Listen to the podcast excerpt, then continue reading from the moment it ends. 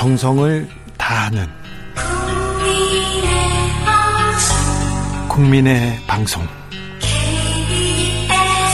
KBS 주진우 라이브. 그냥 그렇다고요.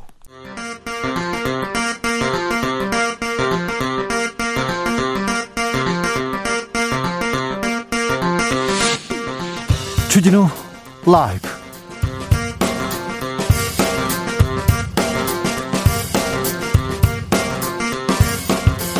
2021년 2월 2일 화요일입니다. 안녕하십니까. 주진우입니다.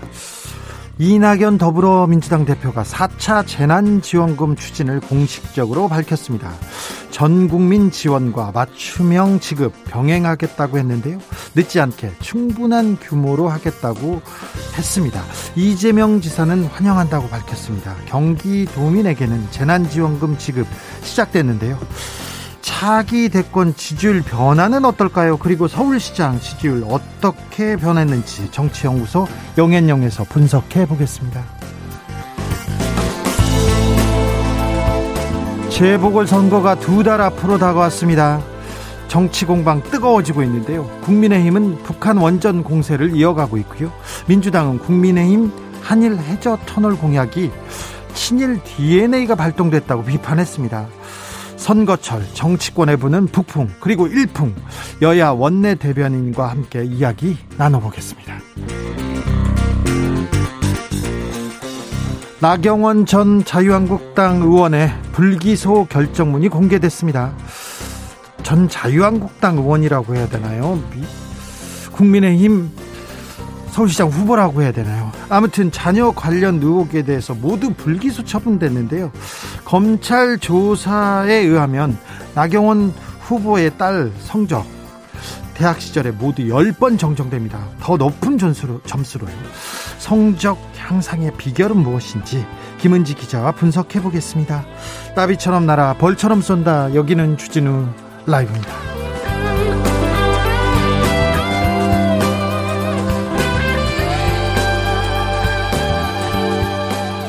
오늘도 자중자의 겸손하고 진정성 있게 여러분과 함께 하겠습니다. 설날이 열흘 앞으로 다가왔습니다. 거리두기가 연장되면서 이번 명절도 떨어져 보내야 하는 분들 많으시죠? 직계 가족이더라도 주소가 다르면 5인 이상 모이는 게 금지됩니다. 과태료도 그 부과한다는데 이거 좀 심하다고 생각하는 분들 좀 있습니다. 정세균 총리가 확실한 안정세를 보이면 설날 전이라도 방역 조치 완화하겠다고 밝혔습니다. 아무튼 이번 설날 명절 코로나 방역 놓치지 말아야 됩니다. 그러면서도 가족끼리 정을 나눌 수 있는 방법 무엇일까요? 여러분의 지혜 알려주십시오. 들려주십시오. 샵 9730 짧은 문자 50원 긴 문자는 100원입니다. 콩으로 보내시면 무료입니다. 그럼 주진우 라이브 시작하겠습니다.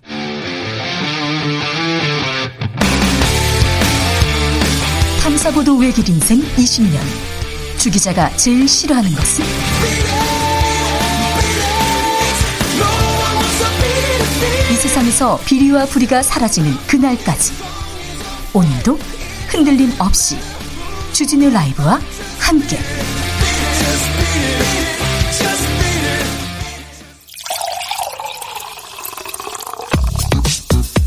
진짜 중요한 뉴스만 쭉 뽑아냈습니다. 줄 라이브가 뽑은 오늘의 뉴스 주스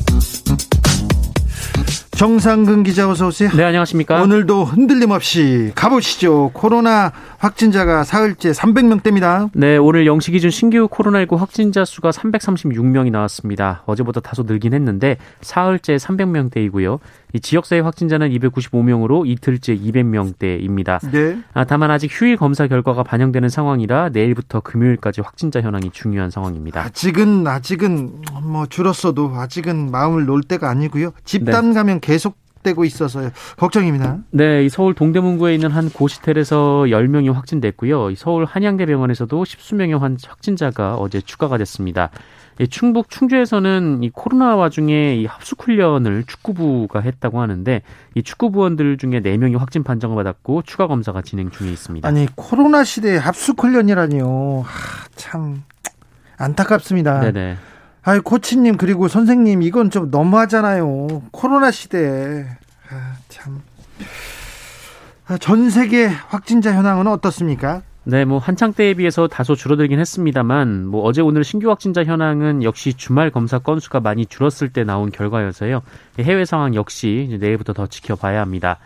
어, 그래도 일단 미국의 경우에는 지난달 8일 30만 명을 넘기면서 역대 최다를 기록했었는데 15만 명 아래로 내려온 상황입니다. 미국 확진자 지금 줄어드는 경향입니다. 네네. 다만 이 변이 바이러스 확산 위협이 증가해서요. 아, 미국의 31개 주에서 400명 넘게 변이 바이러스에 감염이 됐습니다. 또 다른 위기가 찾아오고 있습니다. 일본의 경우는 많이 지금 안정됐다면서요? 네, 최대 7천 명까지 올라갔는데 최근에는 2,500여 명 수준으로 줄어들었습니다. 지금 안정 돼서 2,500명 수준입니다. 네, 일본에서도 11개 광역자치단체가 긴급사태를 선포했고 이후 다소 둔화세로 넘어갔는데 어, 하지만 일본은 확진율이 높아서 검사가 제대로 되고 있는지 의문이다 의문이다라는 검사를 많이 안 하는 것 같아요. 네네. 일본은 확진율이 우리보다 아우 수십 배 높습니다. 네, 10%가 높습니다. 네. 어, 일본 역시 지역 사회에서 변이 바이러스가 퍼지고 있는 상황입니다. 네. 어, 중국은 우리나라의 이 설이죠, 이 춘제를 앞두고 100여 명의 확진자가 나왔습니다. 산발적으로 집단 감염이 발생하고 있는데 어, 지린성 그리고 헤이룽장성 등에서 확진자가 많이 나왔습니다. 어, 유럽도 다소 확진자 증가 추세가 둔화됐는데요. 어, 그런데 독일의 경우에는 이 영국발 변이 바이러스 때문에 좀 골치를 썩고 있습니다. 이 레버쿠젠의 한 양로원에서 72명이 이 변이 바이러스에 감염이 됐는데 무려 15명이 사망을 했습니다. 치사율이, 치사율이 굉장히 높습니다. 네, 아무래도 양로원이고 또 고령층이다 보니까 사망률이 많이 높아진 것 같은데요. 어, 독일은 지난해 12월 16일부터 다음 달 14일까지 전면 봉쇄 조치가 시행 중에 있습니다. 오늘 이낙연 더불어민주당 대표 교섭단체 대표 연설을 했습니다. 네, 재난지원금 얘기를 했는데요. 네. 4차 추경을 언급하면서 맞춤형 지원과 전 국민 지원을 함께 협의하겠다라고 밝혔습니다.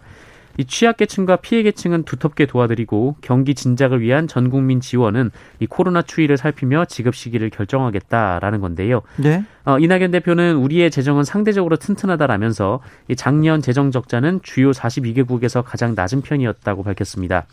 아, 또한 국제기구들은 재정의 적극적 역할을 권고한다라고도 호소를 했습니다. 어, 그 외에도 이 부동산 투기 억제 그리고 만 7세까지 지급하는 아동 수당을 만 18세까지 확대, 어, 온종일 돌봄을 40%로 확대하는 등, 어, 그리고 또 공공 요양, 공공 노인 요양 시설을 시군 구당 한 곳씩 설치해야 한다라는 주장도 했고 이런 복지 확대 구상을 구체화할 범국민 특별위원회도 설치하겠다라고 밝혔습니다. 늦지 않게 충분한 규모 규모로 준비하겠다 이렇게 얘기했는데 홍남기 경제부총리는 좀 다른 얘기를 하셨어요? 네, 자신의 SNS에 글을 올려. 올렸는데요. SNS에요? 네네. 이 추경 편성 논의는 3월에야 가능하다라는 말을 했습니다.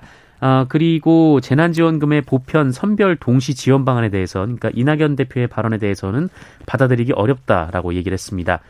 홍남기 부총리는 국가재정은 국내 총생산 대비 숫자로만 비교되고 또 그것으로 끝날 사안이 아니며 화수분도 아니다라고 얘기를 했고요. 어, 본인도 가능한 한 모든 분께 최대한의 지원을 하고 싶지만 여건이 녹록지 않다라고 했습니다.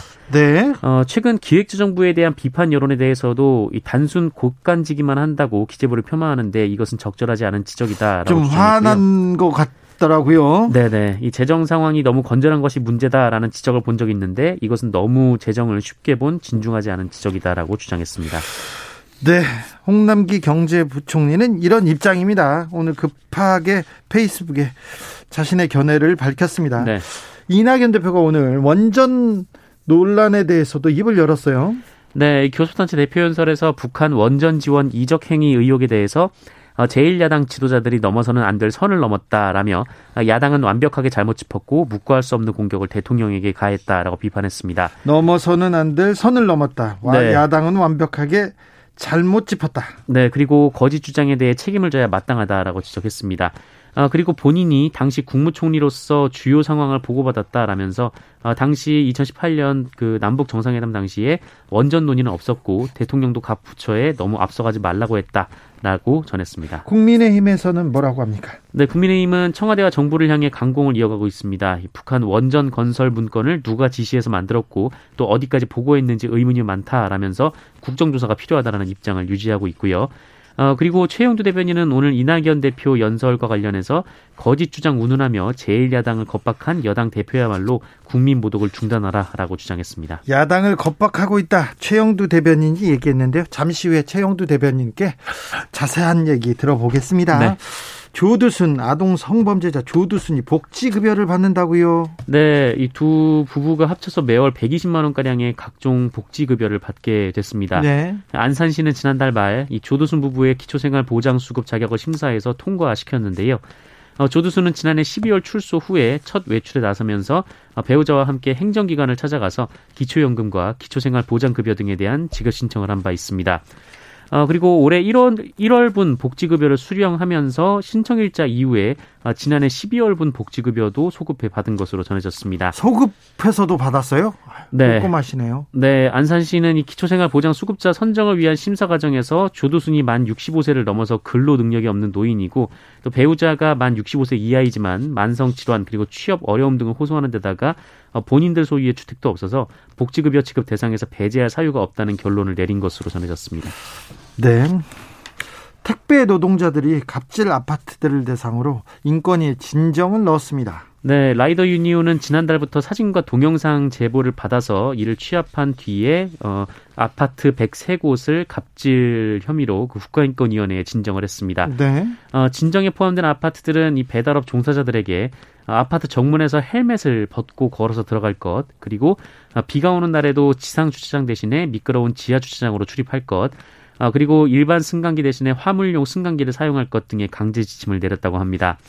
아, 이들은 아파트 정문에서 걸어갈 경우 보통 배달 때보다 배 이상의 시간이 소요되고 또 헬멧을 벗기고 화물용 승강기를 타게 하는 것도 굉장한 수치심과 모멸감을 느낀다라고 얘기를 했습니다. 좀 합의를 했으면 좋겠어요. 합의 좀 현명한 지혜, 지혜가 여기서 필요한 것 같습니다. 갑질 아파트들. 음식을 시켰는데 가져오지 못하고 배달을 뭐 오토바이를 저 멀리다 세우고 네네. 주차장에 들어오지도 못하게 한다고 지금 호소하고 있는데 아, 이 부분에 대해서는 조금 현명한 판단이 조금 이거는 뭐 법적으로 하는 것도 보다는 그 아파트 주민들과 택배 노동자들 사이에 지혜로운 좀 합의가 있었으면 하는데 아, 인권위에 갔습니다. 어찌 되는지 좀 지켜보겠습니다. 인터넷 방송을 합니다. 인터넷 방송을 하는데 노출이 심한 옷을 입기를 거부한 직원을 살해한 사람이 있었어요. 아, 중형을 선고받았습니다. 네, 어, 좀 악질 범죄인데요. 네. 이 부하 직원인 20대 여성에게 돈을 뺏은 뒤에 이 직원을 잔혹하게 살해한 혐의로 재판에 넘겨진 40대 남성 BJ에게 법원이 권고형을 뛰어넘는 중형을 선고했습니다. 네. 이 양형 기준에 따른 권고형의 범위가 징역 17년에서 22년인데 어, 재판부는 35년형의 징역형을 내렸습니다. 왜 이렇게 그 중형이 나온 거죠? 네, 이 범행 과정을 들으면 그것도 부족하다고 느끼실지도 모르겠는데 이 41살 오모 씨는 그 의정부시의 한 오피스텔 사무실에서 어, 인터넷으로 해외 선물 투자 방송을 진행을 했었습니다. 예. 어, 하지만 빚이 계속 쌓이고 또 사무실 임대료, 뭐 가족 병원비 등등 돈이 계속 필요하자 어, 지난해 3월 이 24살 A 씨를 채용을 했는데요. 네. 이 피해자에게 노출이 심한 의상을 입고 인터넷 방송을 하게 할 생각이었습니다. 물론 A 씨는 채용될 때 이 사실을 몰랐고요. 예. 어, 이에 A 씨가 거부를 했고요. 그러자 지난해 6월 출근한 A 씨를 흉기로 위협한 뒤에 밧줄 등으로 억압을 하고 어, 계좌 이체를 통해서 천만 원을 뺏었습니다. 아이고. 어, 그리고 경찰에 신고할 것을 걱정해서 같은 날 오후 10시쯤 이 신경안정제 그리고 수면제 등을 먹인 뒤에 목 졸라 살해했는데요. 어, 그리고 3일 만인 지난 7월 1일 경찰에 전화해서 자수했고 범행 일체를 자백했습니다. 어, 구속 기소된 오 씨는 재판 과정에서 범행 당시 자신이 우울장애, 공황장애 등이 있어서 어, 약물 복용으로 심신미약 상태였고 또 우발적으로 살해한 것이다 이렇게 주장을 했습니다만 재판부는 모두 받아들이지 않았습니다. 우발적 심신미약 어디서 들었고 본 것은 있어가지고 재판부는 이를 모두 받아들이지 않았습니다. 네. 택시에 마약이 든 가방을 놓고 내린 두 명이 검거됐습니다. 네, 이 검거 과정이 좀 황당한데요. 어, 마약이 든 가방을 택시에 두고 내린 40대 남성 그리고 30대 여성이 경찰에 체포됐습니다. 어, 경기도 평택경찰서는 마약류 관리에 관한 법률 위반 혐의로 두 사람을 붙잡아서 조사 중인데 어찌된 일입니까? 네, 이 두 사람은 지난달 31일 새벽에 택시를 탔습니다. 택시를 탔는데 가방을 두고 내렸습니다. 네. 어, 그래서 이 손님 둘이 이 택시 기사에게 전화를 해서 좀 가방을 놓고 내렸다 이렇게 연락을 했고 이 택시 기사분이 갖다 주기로 했는데 어, 그런데 그 전에 다른 손님을 태워서 다른 곳으로 이동을 하던 중이었습니다. 네. 어, 그런데 그럼에도 불구하고 계속 전화를 해서 뭐 어디 가고 있냐, 뭐 사례를 할 테니까 가방을 계속 가져다 달라, 어, 이렇게 계속 요구를 했던 거죠. 그래서 택시 기사분이 어, 계속 전화가 오니까. 좀 어, 이상하다고 생각했나요? 어, 아니요, 그냥 영, 경찰에 유실물이라고 맡겼습니다. 아, 그래요? 네. 왜? 어, 그랬더니 경찰이 가방을 열어봤더니 여기에 네. 이제 어, 필로폰 그리고 헤로인 등의 마약이 들어 있었던 것이죠. 예. 어, 경찰은 이들의 신원을 확인하고 어제 서울의 한 모텔에서 두 사람을 체포했습니다. 어제요? 네, 두 사람 모두 마약 양성 반응을 보였다고 하고요. 예. 어, 이 A 씨, 남성은 회사원 그리고 여성은 유흥업소 종업원이고요. 동거하는 사이인 것으로 알려졌는데요. 어, 이들은 마약에 대해서 인터넷에서 구매를 했고 또 투약하려고 했다고 진술했, 어, 진술을 했습니다. 알겠습니다. 잘 검거는 잘 했어요. 잘 잡았는데 유실물 이 파출소나 경찰서에 가면 그 안을 다 열어봐야 되는 건지 이거는 이거는 법적으로는 이건 맞는 건지 잘 모르겠습니다. 아무튼 잘 잡았습니다. 네네. 네, 잘 잡았습니다. 좀 이상했겠죠? 이상한 너무 이상한 낌새가 있었겠죠. 이상한 네. 낌새 너무 전화해가지고 재촉하고 어디 가냐 뭐 하냐 그러니까 너무 이상해서 지구대에 갖다 주고 지구대에서 기지를 가지고 기지를 가지고 잡았습니다. 마약 사범이 이렇게 많나요? 점점 네, 어, 마약 관련된 범죄 뉴스를 계속 접하게 됩니다. 네, 우리 주변까지 성큼 다가온 것 같습니다. 좀 각별한 어, 유의 필요합니다.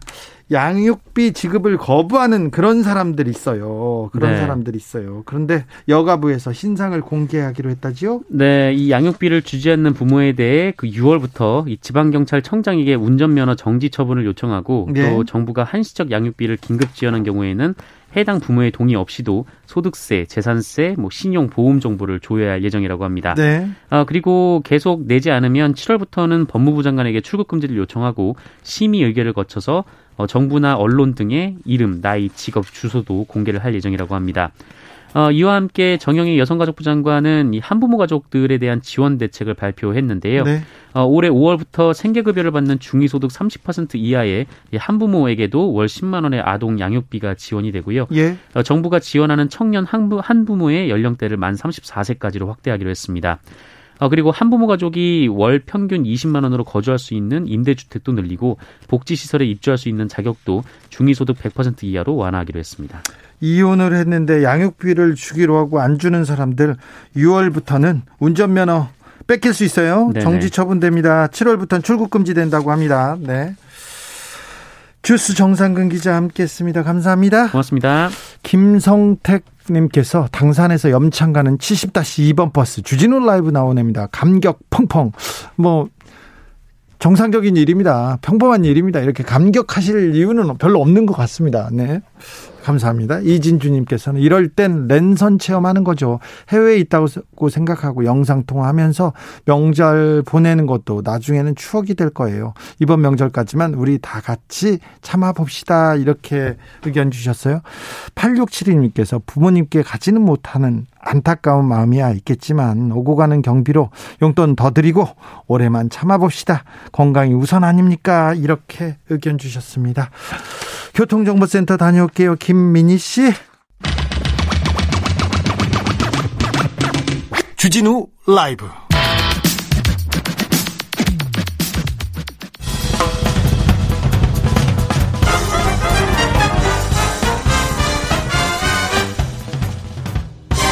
훅 인터뷰.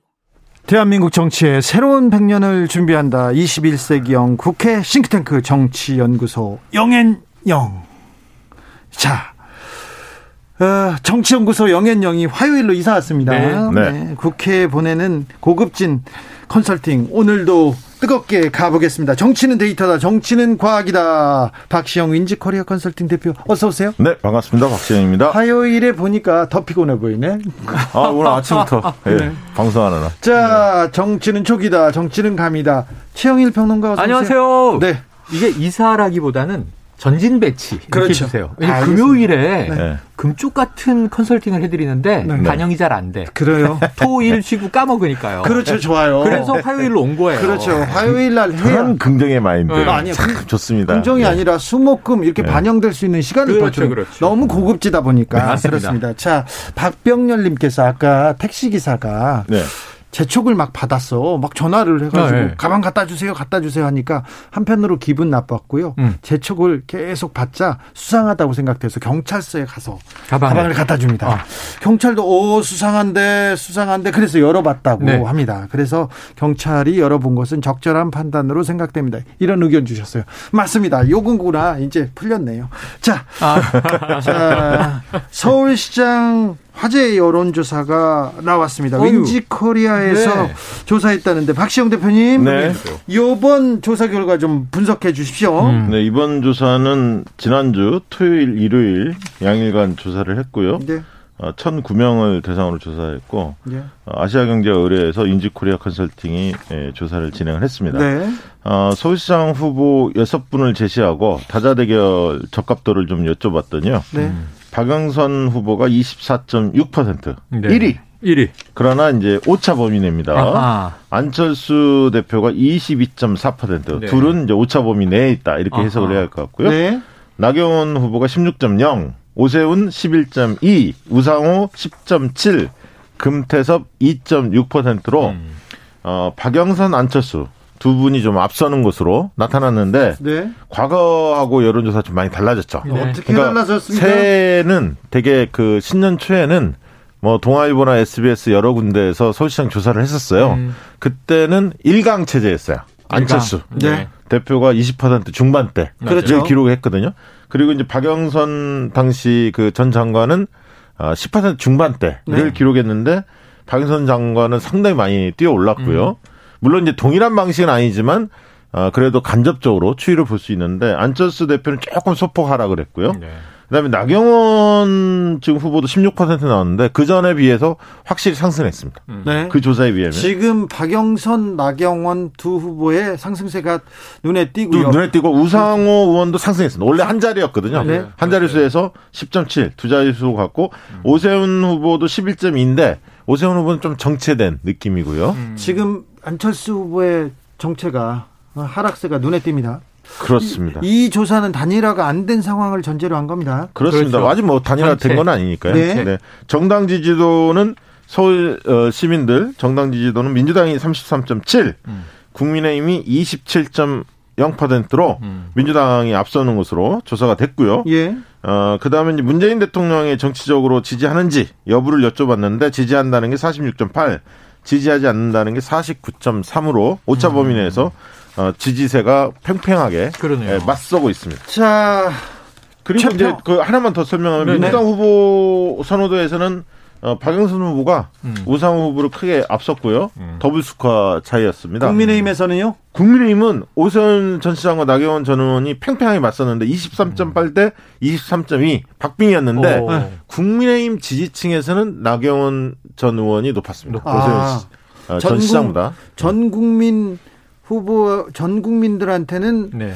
어, 둘이 붙어 있는데 딱 23.8대 그렇죠, 23.2딱 그렇죠. 붙었거든요. 오세훈 후보의 그 지지 지지도도 만만치 않군요. 그러니까 민주당 지지층과 네. 무당파에서는 오세훈 전 시장이 앞섰고 음. 국민의힘 지지층에서는 나경원 전 의원이 앞섰는데 중요한 것은 본선 본 경선에서 네. 전 국민 대상으로 하기로 했거든요. 룰이, 경선 룰이. 경선 룰이. 근데 네. 거기 함정이 하나 있어. 음. 여성 가산점 10%가 있어. 그렇죠. 그렇죠. 그래서 지금 수치로만 본다면 거의 박빙이긴 하지만 나경원 어, 전 의원이 조금 더 앞서는 네. 그런 상황입니다. 이 여론조사 어떻게 보셨습니까, 최평? 어, 저희의 촉과 딱 맞아 떨어져요. 우리가 네. 대충 예상했잖아요. 네. 아니 우리가 그동안 해왔던 이야기와 크게 다르지 음. 않은데 음. 눈에 띄는 건 뭐냐면 결국은 양 진영 구도로 양자 구도로 이제 가는 그림이지 않습니까?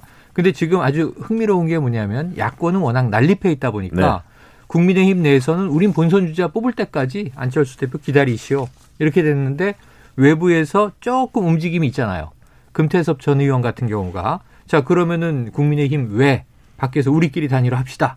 그래서 지금 진행이 되는 분위기고 여기에 또 시대 전환의 조정훈 대표가 네. 또 이제 합세하면서 아무래도 이제 민주당 때 그 얘기를 했지만 두 명보다는 세 명이 더 재밌잖아요. 흥이. 근데 그분이 음. 보수 연대에 들어갈까요? 사실은 보수 연대는 맞지 않죠. 그건 아, 예. 아, 못 들어갈 것 같은데. 아까 왜냐하면 네. 그분은 비례대표로 당선이 된 건데 더불어시민당 몫으로 됐잖아요. 맞습니다. 네. 더불어시민당 몫으로 네. 됐고 그 원래 소수 정당을 인정하기로 해서 다시 나와서 1인 정당이 된 거란 말이에요. 1인 정당이 되는데 저기 조선일보나 중앙일보 보수 언론에서 굉장히 조금 지지를 받는 후보지 않습니까? 아, 선호되고요. 사실은 그동안 국회에서 연설 같은 걸 보면 주목을 못 받아서 그렇지. 네. 특히 이제 경제 개혁을 필두로 해서 공약을 금융, 계속 쏟아내고 금융 있어요. 전문가예요. 네, 네. 그리고 굉장히 사실은 국회에서 발언을 잘해요. 네. 그러고 감성도 좀 있고. 그래서 제가 보기엔 야 저분이 워낙 소수 정당이라 그렇지 만약에 이제 거대 정당에서 한 축을 잡고 있었으면 굉장히 부각될 인물일 네. 수 있겠다 아, 했는데 예, 이번, 에 예. 그리고 이 프로필이 굉장히 좋습니다. 네, 그래서 이제 여러 가지로 이 그 자기 분야의 전문가기도 하고 attitude라고 하죠. 정치인이 되기 위한 이 저 자세, 태도도 좋고 그런데 문제는 지금 여기는 진영이 안 맞아요. 제가 보기에는 분명히. 그래서 이게 권은희 이 의원이 일단 접촉을 했다는 건데 그 결과가 낙관적이진 않을 것 같습니다. 그런데 네. 그분이 비례대표 의원이지 않습니까? 맞아요. 그런데 자기의 배지를 음. 이렇게 어, 배지를 던지고 서울시장 출마할까요? 그 부분은 이제 명확하게 답변을 안 했어요. 아, 당원들의 총의를 묻고 판단하겠다고 맞아요. 이야기하는데 왜냐하면 당선 가능성이 거의 없지 않습니까? 맞아요. 어, 그런데 이제 본선을 뛰게 어, 뛰어들면 음. 어, 배치를 뛰어야 하거든요. 그렇죠. 네. 그러면 이제 그 개성하는 분이 이경수. 네, 민주당의 음. 네, 민주당의 그핵 음. 관련한 그 관련된 그렇죠. 전문 그렇죠. 교수죠. 그렇죠. 그분이 이어받게 돼 있는데 음. 좀 지켜봐야 할 것 같고 이번 조사에 사실 열린민주당의 김진애, 정봉주 두 분은 이제 빠졌는데 네. 어, 두 분의 이제 경선도 굉장히 흥미진진합니다. 네. 그래서 1차 뭐 1대1 토론도 했고 4일 날 4일 날 이제 2차 했죠. 토론을 하고 당내 이제 당원들의 평가를 받는 총의를 예, 총의를 그 투표를 하게 되는데 그것도 좀 관심을 가져야 할 것 같고요. 네. 어 그렇습니다. 그리고 여론... 이번에 이제 보수 후보들을 다 총합을 해보면 보수 후보들이 훨씬 앞서요.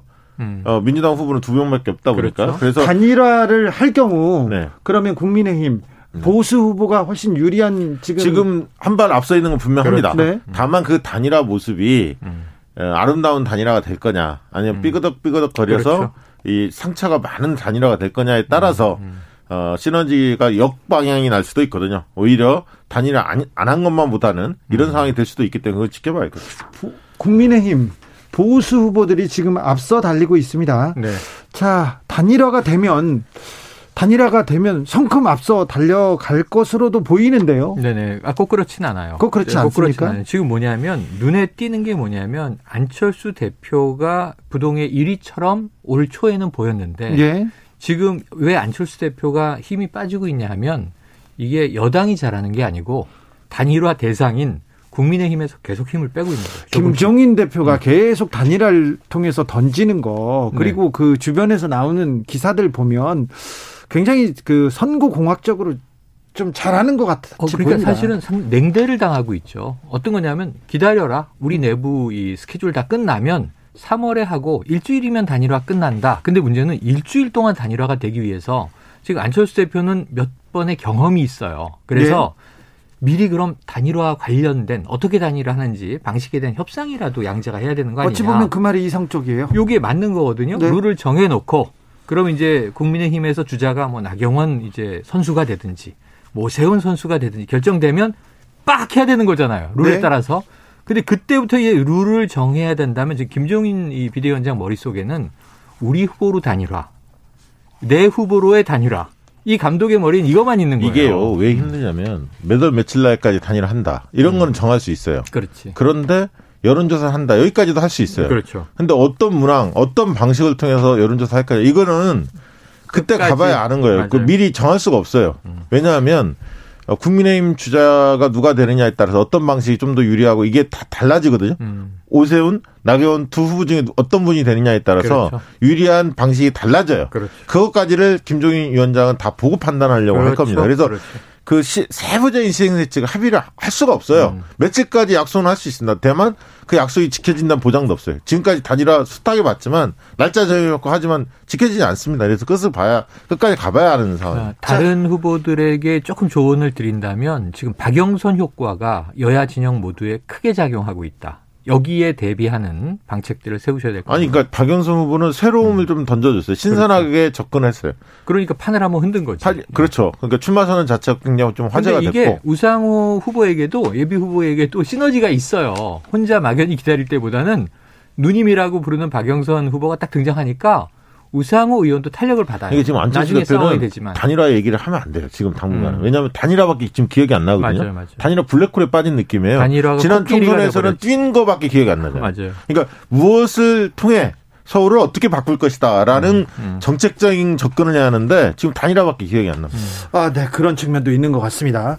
자 서울시장 여론조사 개요 한번 다시 짚고 가겠습니다. 네. 이번 조사는 아시아경제 의뢰로 윈지코리아 컨설팅이 1월 30일부터 31일까지 양일간 조사했습니다. 응답률은 7.6%. 아, 이제 그런 거 안 해도 돼요. 이제 이제 이제 발표를 했는데 예. 자, 자, 왜냐하면 의뢰처하고 KBS 공영방송이 룰을 정해줘야 중앙 여론조사 심의 세 가지, 네, 세 가지, 세 가지만 하면 됩니다. 네. 자, 자세한 내용은 중앙선관위 어, 조사 심의위원회 홈페이지 참조해 주시고요. 네. 윈지코리아 컨설팅 홈페이지 가셔도 됩니다. 어, 자, 맞아요, 맞아요. 넘어가 보겠습니다. 준 JK님께서 단일화로 상처 입은 사람도 있다는 것 고려해야 됩니다. 서로 단일화는 무조건 나로 된다, 나로 된다 이렇게 음. 전제하니까 단일화가 맞아요. 안 되는 거예요. 이렇게 얘기하신 분도 있습니다. 자, 최근에 강한 북풍이 불고 있습니다. 북한 원전 공세 이 이 논란은 이 이슈는 음. 어느 당에 도움이 됩니까, 박시영 아, 대표님? 어, 지금 금요일 날 이게 나왔죠? 금요일 날 네, 그때부터 금요일 지난 주말부터 주말을 휩쓸었죠. 어, 금요일부터 어제까지는 확실히 그 국민의힘 쪽에 유리하게 작용했죠. 왜냐하면 네. 종편이나 보수 언론은 일제히 이적행위 뭐 뭔가 있는 것처럼 그렇죠. 계속 이야기했기 때문에 당연히 영향을 받습니다. 아, 그 남한에서는 탈 원전이 원전이 위험하다고 음. 탈원전 얘기해놓고 북한에다 몰래 원전을 지어줘 이거 이게, 굉장히 이게 큰 되게 그 사람들의 의식이 변하는 게 실제로 이제 정권 초반이나 한 작년까지도 작년 한 초반까지도 어, 원전 정책에 대해서 물어보면 국민들이 후쿠시마 그거에 대한 기억이 있기 때문에. 네.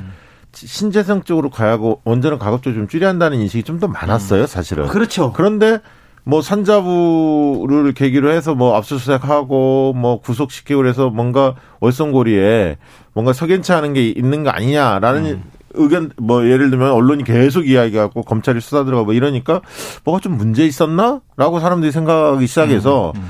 탈원전에 대해서 최근에 조사해 보면 어떤 조사에서는 원전 을 계속 가져가야 한다는 의견이 더 높게 나오는 것도 네, 있거든요. 네. 그래서 이제 그런 측면에서 이번 이야기를 딱 꺼냈기 때문에 음. 초반에는 국민의힘의 어떤 지지세가 어, 보수층들이 다시 결집되거나 음. 중도층이 흔들릴 그런 어 사안이 예, 벌어졌다 보고요.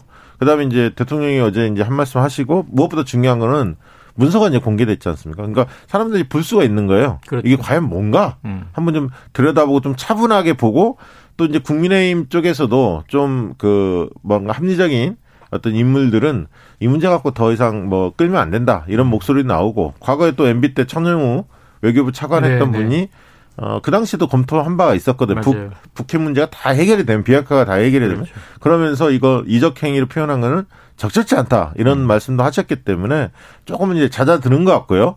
흐름상은. 그래서 시간이 이걸 계속 국민의힘이 물고 늘어지면 오히려 역풍이 불 가능성이 있어 보입니다. 이게 지금 4월 7일 재보선까지 갈 수 있는 이 연소를 시킬 수 있는 재료가 아니에요. 다 떨어졌어. 예, 이제 일주일도 못 가요. 아, 사실은 이 이슈는요? 예, 예, 내막은 다 드러났어요. 그래서 지금 이 야당이 제 느낌은 뭘 기대하고 있냐면 이게 산자부에 기소된 공무원들이 삭제했다는 파일 안에서 공소장을 열어보니까 리스트 중에 어 이런 게 있네? 17개나 무더기로 있네? 폴더 이름도 묘하게 해놨네? 네. 그래서 이제 하나의 상상에 근거해서 막 던졌는데 김종인 비대위원장이 너무 좀 성급하셨죠. 왜냐하면 이적행위. 자 문재인 정부가 극비리에 북한의 원전을 제공하려고 하는 이적행위를 했다라는 논리인데 우선 저는 이 어, 이상한 이야기를 하시네 이런 생각을 한 게 뭐냐면 지금 국민의힘이 한때는 집권 세력이에요. 네. 집권 세력이 대한민국이 북한의 비밀리에 극비리에라는 말은 누구에게 국민에게일 수 있지만 미국과 동맹국, 우방국, 국제사회, 유엔 모르게 이, 이 승인 없이 네, 모르게 북한 땅의 원전을 뭐 경수로든 중수로든 뭐 어떤 모델이 되든 쥐어줄 수가 있다고 상상하면 집권 세력이 아니에요. 집권해본 사람이 아니에요. 그걸 너무나 잘하는 핵과 관련해서 그러한 세력이 소수 정당이 와 그랬다면 음모론으로 아 음모론으로 재밌네 이럴 수 있지만 야 국민의힘이 저렇게 극비리의 북한에 제공하려고 그럼 이건 뭐냐면 그게 팩트면 그 뒤에 이적 행위가 맞아요. 근데 그 앞은 팩트로 성립될 가능성이 빵 제로예요. 대한민국 대통령이든 청와대든 정부 입장에서 그래서 비논리적인 얘기를 던진다. 저건 나중에 수습할 수 있을까? 이런 생각을 했는데 이제 힘이 딸릴 뿐만 아니라 오늘 이낙연 대표가 국회 연설에서 마지막에 강하게 이 드라이브를 걸었는데 또 청와대 이제 최재성 정무수석도 라디오 방송에서 명운을 걸 수 있겠느냐 이렇게 얘기했는데 그렇죠. 여기선 밀릴 수밖에 없어요. 저는 좀 야, 처음에 보고 놀랐으니까 과해서 그런 얘기 한 건데 표현이 과했네. 미안해. 이렇게 넘어가야 되는 건데 이거 버티면요. 야당 역풍 맞아요. 이 김주인 비대위원장이 요즘에 좀 쫓기는 것 같아요. 맞아요. 심리적으로. 그래서 해저 터널도 사실은 그 부산에 던졌는데 아. 이 이슈도 사실 2003년부터 계속 지속되는 이슈였고 잠시만요. 경제성이 없다는 게 입증이 됐는데 전해드리고 어, 석보 전해드리고 음. 넘어가겠습니다. 조금 전 정의용 외교부 장관 후보자가 네네. USB 관련해서 입장을 밝혔습니다. 어, 그래요, 그래요. 원전은 거론되지 않았다. 않았다. 거론된 바 없고 같은 내용이 미국에도 미국에도 전달됐다고 합니다. 음. USB 내용이. 아, 그런데 국민의힘 초선 의원들은 나도 고발하라 릴레이를 시작했다고 합니다. 네네. 김종인 비대위원장의 그 그러니까 제가 아까 심리적으로 좀 쫓기는 것 같다 얘기했는데 해저 네. 터널도 조금 악수 같고요. 음. 그다음에 이번에 원전 문제도 그런데 결국 그 얘기는 선거판이 본인의 예상과 달리 음. 접전이 이루어지는 것 같다. 느낌 부산도 격차 좁혀지는 것 같고 서울도 많이 앞서 있었던 것 같았는데 최근에 이제 민주당의 추격세가 만만치 않은 것 같고 네네. 뭔가 조금 자기 뜻대로 좀 판이 안 돌아간다. 네. 이런 어떤 생각을 좀 가지시 가지신 것 같아. 그래서 음. 뭔가 큰 거를 좀 해야 한다라고 판단하고 던졌는데 좀 악수 같아요. 네. 지금 김정인 비대위원장이 어제 부산 가덕도 받고 가덕도 신공항 적극 지지한다고 받고 그다음에 한일 해절 터널까지 던졌어요. 네네. 이 부분도 그 데이터 박은 약간 네. 무리수다 이렇게 보시는 것 네네. 같은데요. 저기 네. 최평론요? 저는 이게 전국적인 지지율에는 무리수인데 무리수인데 부산 지역 선거지 않습니까? 부산시장 선거. 예를 들면 이것도 아까 말씀하신 대로 오래된 얘기예요. 네. 한일 간의 해저 터널을 뚫는다. 오래된 얘기인데 간단해요. 이 논리는 한일 관계가 좋을 때는 다 박수 쳐. 음. 한일 관계가 나쁠 때는 문제 제기해. 예를 들면 DJ 때 이 얘기했는데 그때 반응이 나쁘지 않았어요. 왜냐하면은 과거사는 과거사로 그리고 이웃 나라로서의 현재와 미래는 우리가 우호적으로 만들어 가야 되지 않겠는가라는 메시지가 깔려 있었거든요. 그런 과정에서 우리가 교류할 수 있는 방법을 찾는다. 일본에 비행기 타고 안 가고 뭐 열차 타고 간다. 사실 영국하고 프랑스는 굉장히 사이가 안 좋은 나라인데 역사적으로 해저 터널이 그냥 런던에서 파리로 가지 않습니까 기차로? 예. 그래서 그러면은 물동량의 문제라든가 여러 가지가 있을 텐데 그렇게 연결되면 일본이 지진한해 같은 수출 규제 같은 건 함부로 못 한다. 워낙 경제 권역이 묶여지니까 CPTPP도 있고 그래서 이제 전문가들은 어, 이 시, 언젠가는 실현 가능한 방안이야. 근데 지금 정서가 아까 말씀드렸지만 한일 관계가 좋아요, 나빠요? 나쁘죠. 당연히 나쁘죠. 네. 그럼 이건 마이너스예요. 한일 관계가 좋을 때 얘기해야지 되는 거예요. 아니 그리고 이게 좀 모순되는 게 뭐냐면 실질적으로 이제 유라시아 철도가 뚫리면 사실 시작점에서 돈이 버는 거예요. 그렇죠. 시작점이 그렇죠. 부산이 돼야지 일본이 되면 어, 일본이 도는 거예요. 물류기지, 물류기지. 아, 실제로 그렇고요. 두 번째 유라시아 철도를 이야기하려면 그러면 남북 경협에 대해서 굉장히 전향적으로 국민의힘 입장이 정리돼야 돼. 음. 그걸 안 해놓고 뭐 해저 터널 얘기하는 건 말이 안 되는 얘기예요. 맞아요, 첫째가 맞아요. 모순이라는 거고. 두 번째는 이제 경제성 평가가 노무현 정부 때도 마찬가지 2003년, 11년 다 평가 이루어졌고 어려웠지. 오거돈 시장 때도 평가했어요. 경제성 없다. 어려웠지. 일본만 돈 번다라는 맞아요. 게 맞아요. 입증이 된 거예요. 그런데 이 문제를 꺼냈는데 이 문제가 꺼내 꺼내면 어떤 현상이 벌어지냐? 민주당에서는 지금 부산, 울산, 경남 광역철도를 이야기하고 있어요. 음. 광역철도를 네. 메가시티 이야기하면서 그렇죠, 그렇죠. 그러면 이게 난 가덕도는 찬성한다고 하니 네네. TK 쪽을 설득할 수 있느냐 이게 이제 과제로 하나 남은 거고 하고. 이 문제에 대해 해저 터널이냐 부산 울산 창원을 연결하는 광역철도가 더 음. 어, 둘 중에 뭘 선호하냐. 만약 이 싸움이 딱 붙으면 저는 해저 터널이 진다고 봅니다. 음. 그래서 여권에서 이미 저 친일 DNA 이런 이제 표현을 썼고 그 다음에 공교롭게도 오늘 대대적으로 보도된 게 하버드대 로스쿨 교수가 네. 무슨 저 위안부가 이 저 강제동원된 게 아니라는 논문을 이제 International 저널에 낸다는 거잖아요. 네. 근데 이 교수가요 잘 아셔야 되는 게 일본에서 자랐어요. 그리고 일본의 장학금을 받고 일본의 다... 장학금을 받았고 일본에서 이 우길 중수장이라는 훈장도 받은 네. 사람이에요. 네. 네. 친일파인데 하버드대 교수일 뿐이야. 네. 그걸 왜 보도해줘요? 좀 보도해주면 안 된다고 생각해요. 국내에도 이 유명 대학 교수인데 워낙 이상한 말씀하시는 분이 네. 있으니까 네. 그래서 그런 것들은 보도의 가치가 없다. 근데 그만큼 한일 관계가 안 좋아서 지금 결국은 이 감정적 정서적인 측면에서는 해저 터널에 대해서 그러니까 이게 한일전 이런 게 꼭 그 좋은 건 아닌 거예요 선거 때. 근데 음. 아무튼 그런 것이 회자되면 회자될수록 국민의힘 쪽에서는 불리하거든요. 서울시장 선거도 마찬가지고. 음. 그래서 저는 네. 좀그 현명하지 못한 선택이 아니었나 싶습니다. 7774님께서 11살 어린이가 자주 하는 말이에요. 우리 방송을 잘 듣나 봐요. 네네네. 세 분은 서로 말하려고 난리라고 싸운다고 네. 제가 자제 하겠습니다. 제가 자제 제가 자제 할게요. 제가 자제 하죠. 자, 서울시장, 부산시장 재보궐 선거 이야기는 여기까지 하고요. 음. 저희가 대선으로 대선으로 넘어가 보겠습니다. 나비처럼 날아 벌처럼 쏜다. 주진우 라이브. 깜짝 놀라셨죠? 나비처럼 날아서 대선으로 가보겠습니다. 이낙연 더불어민주당 대표 국회 교섭 단체 대표, 연설을 했어요. 재난지원금에 대해서 여러 얘기를 했고요. 음. 그런데 그런데 홍남기 부총리가 또또 거기 또 대응을 하셨네요. 네. 자, 뭐라고 하셨습니까? 어, 약간 좀 반대되는 목소리를 뭐 내셨어요. 재정이 어렵다. 국가 부채 네. 고민해야 국간직이라고 한 부분에 네. 대해서도 약간 감정이 좀 있었던 네. 것 같은데요. 아무튼 이재명 지사는 환영, 정세균 총리는 품위 이렇게 말했습니다.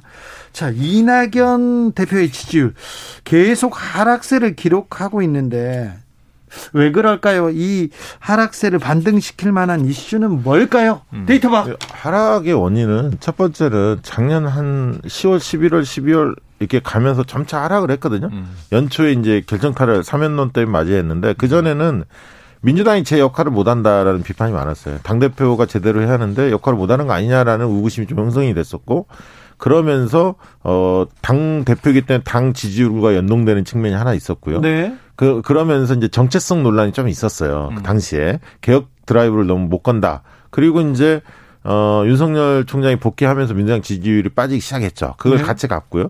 근데 이제 사면론이 불거지면서 이거는 호남에서 굉장히 들고 일어났죠. 적절치 않다. 음. 어, 굉장히 그 정서적으로 격앙돼 있었습니다. 그런데 이 과정을 겪으면서 아, 어, 이낙연 대표가 민주당의 정체성에 맞느냐? 너무 조금 오른쪽으로 가 있는 거 아니냐? 중도성에 너무 강한 거 아니냐라는 음. 어, 어떤 인식들이 지지층 내에 상당히 많이 확산됐습니다. 그러면서 추가 하락을 하죠. 사면론 이후에 정체성에 대한 의구심이 형성되면 추가 하락한 거고 앞으로 반등 가능성은 어, 두 가지 포인트가 있다 봅니다. 음. 하나는 2월 임시국회 때 본인이 약속했던 음. 코로나 상생연대 3법 이게 성과를 보이느냐. 그 다음에 기소권과 수사권 분리, 를 2월달 입법 발의하느냐, 음. 요 부분에 있어서 반등의 여지가 있고요. 그 다음에 이제 재보궐 선거를 그렇죠. 승리했을 때 이두 그렇죠. 가지가 있는데 그러나 옛날만큼의 지지율을 한꺼번에 회복하기는 어려울 것 같고 음. 그런 과정을 통해서 축적해 나가야 한다 그런 생각이 듭니다. 히든 카드. 예. 자 이낙연의 히든 카드는 뭐가 될까요? 어, 오늘 나왔어요. 오늘 교섭단체 대표 연설이 이 지난해 후반부터 이 박시영 대표 말씀 맞다나 연말 연초를 겪으면서 계속 밀리고 있는 형국이었는데 오늘 대, 이 교섭단체, 교섭단체 대표 연설의 마지막이 굉장히 강렬했는데 저는 어, 여기는 이제 친문 그룹 또 이제 문재인 대통령의 지지층 또 여성 지지층 콘크리트 지지층 그리고 민주당의 전통적인 지지층이 동시에 반응했다. 오늘 SNS를 보시면요. 오늘 이낙연 대표 연설이 굉장히 회자가 됐습니다. 그래요? 예, 그러니까 앞에는 말씀하신 대로 정책 기조로 강하게 밀어요. 네. 민생, 코로나 이거 네. 어떻게 할 것이냐. 결국은 상생인데 3법 통과해서 국민 도와줘야 되지 않느냐. 그러면서 이제 야당에게도 협력하자 하는 이제 메시지를 던지는데 마지막에 김종인 비대위원장 이름 거론하면서 대통령에게 이적 행위가 뭐냐.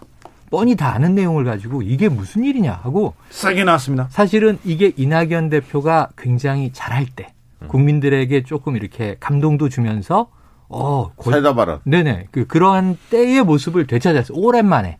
그러니까 이게 메시가 한 6개월 쉬다가 어 그래 저런 꼴이 있었지 이렇게 좀 환기시켜주는 느낌. 네. 그래서 오늘 한 방이 있었고요. 상당히 그 이기주로 가면 좋겠다. 그런데 이제 말씀하신 대로 2월 국회 문제가 대표로서 매듭 지을 수 있는 마지막이에요. 3월 9일에는 내려와야 돼요. 네, 얼마 남지 않았어요. 그리고 나면 분명히 이제 이 서울, 부산 이 재보선에서 뭔가 이제 선거에 중책을 맡지 않겠습니까? 네, 선대위원장 하시죠. 어, 그럼 이 그림이 이낙연 대 김종인의 대결 구도로 간다고요. 그래서 성적표를 열어야 돼. 네. 이것도 이제 물러설 수 없는 한판 승부가 벌어지는 거예요. 네. 킹이 되려는 자와 킹 메이커 간에 또 김종인 대표의 미래도 모르니까 음. 이런 포인트를 잘 보셔야 돼. 뭐냐면 만약에 음. 국민의힘과 민주당의 서울시장 대결이라면 당 대표가 좀 부각될 수도 있어요. 근데 음. 거기에 어, 안철수 대표가 끼어 있어요. 직접 후보로 뛰어요. 그렇지. 그러다 보니까 이게 당 대표의 지원 체계보다는 음. 후보들이 조명, 후보 조, 조명될 가능성이 훨씬 많아요. 그렇죠. 아, 박영선을 네. 박영선을 이낙연의 박영선이라고 생각하지 않습니다. 아. 나경원도 김종인의 나경원이라고 생각하는 그렇습니다. 사람들은 이 점이 약간 다를 가능성이 있다. 그래서 동시선거와 달리. 그래서 지금 박시영 대표가 이야기하는 그 불안한 지점이 김종인 위원장 입장에서는 불안한 지점인 거죠. 나의 성과가 돋보여야 되거든요. 이낙연 대표. 아니 아니 아니. 김종인 아. 비대위원장이. 음. 그러니까 안철수는 일단은 김종인 비대위원장이 저기야 현재는 단일화라고 하는 이 야권 내의 통합 문제에서 그 다음에는 이제 이낙연, 김종인이 이그 음. 사령관의 역할을 맡고 장수들이 이제 겨루게 되는 거죠. 음. 제가 이낙연 대표한테 한 가지 이제 조언을 드린다면 음. 이낙연 대표 지지율이 뛰려면 어쨌든 20, 30대에서 지지율이 올라가야 돼요. 음. 2081님께서도 청년층을 흔들어야 합니다. 이낙연 대표 한국인이 열광하는 카리스마의 부재. 네, 그렇습니다. 청년층을 열광하게 해야 됩니까? 아. 또 또, 또 조언을 하자면. 그래서 일단은 재보선이 큰 분기점이 되겠죠. 예. 하나는 2월 임시국회 재보선이라는 점은 같고요. 그 다음에 이제 그 동안은 저는 좀 안타까움이 있어요. 왜냐하면 대통령 지지율과 민주당 지지율이 꾸준히 하락해오는 과정에 거기에 몸을 같이 묶고 있었어요. 예. 여기 이제 가장 강력한 적인 이재명 지사는 리베로야. 아무런 부담 없이 정치연안에 자신의 소신을 막 얘기해도 되는 상황이었던 거죠. 네. 그런데 이제 발언에 신중해야 되는 또 당대표였고 그래서 저는 3월 이후 재보선 이후에 진검승부할 것이다. 네, 알겠습니다. 3월 달에 이제 이낙연 어의 반전 포인트가 있어요, 써, 있어요. 저력이 예, 있어요. 써질 것인지 지켜보시자고요. 자, 야권으로 넘어가 보자고요. 네. 야권 후보 중에서는 누가 주목을 받고 있습니까? 주목받는 사람이 없네요. 지금 없습니다. 사실은 네. 상승세를 이어가고 있다라고 눈에 꼭 찍으면 나경원 전 의원이죠. 대선 후보로도요? 아, 대선 아, 대선은 서울시장 후보지. 대선 후보 대선 후보는 한 분이 있잖아요. 네.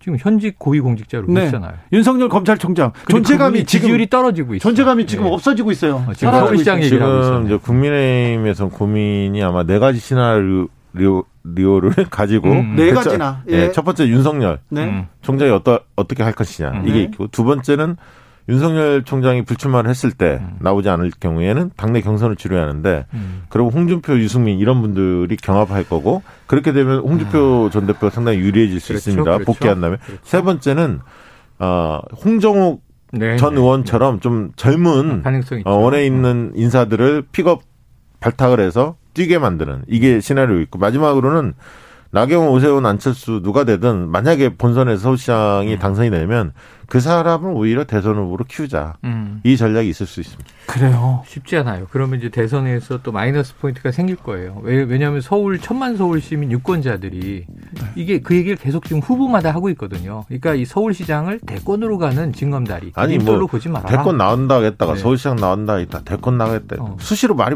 많이 바뀌잖아요. 그래서 네. 그런 분들은 이제는 더 이상 점수를 따지 못한다. 국민들에게나 대권 주자로나 서울 시민에게나 유권자로서 그래서 어려운데 지금 야권이 조금 불안해요. 제가 보기엔 이게 왜 불안하냐면 리더십이 김종인 비대위원장이 시한부가 정해져 있잖아요. 이제 4월 재보선 네. 결과까지로.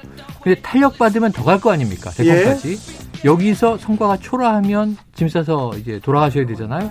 이 상황에서 차기 리더십이 없으니까 우선 킹을 만드는 과정도 중요한데 젊은 피를 수혈하든 아니면 서울시장 깜을 뭐 끌어올리든 제3의 이제 후보가 오르든 그런데 문제는 뭐냐면 리더십이 네. 없다.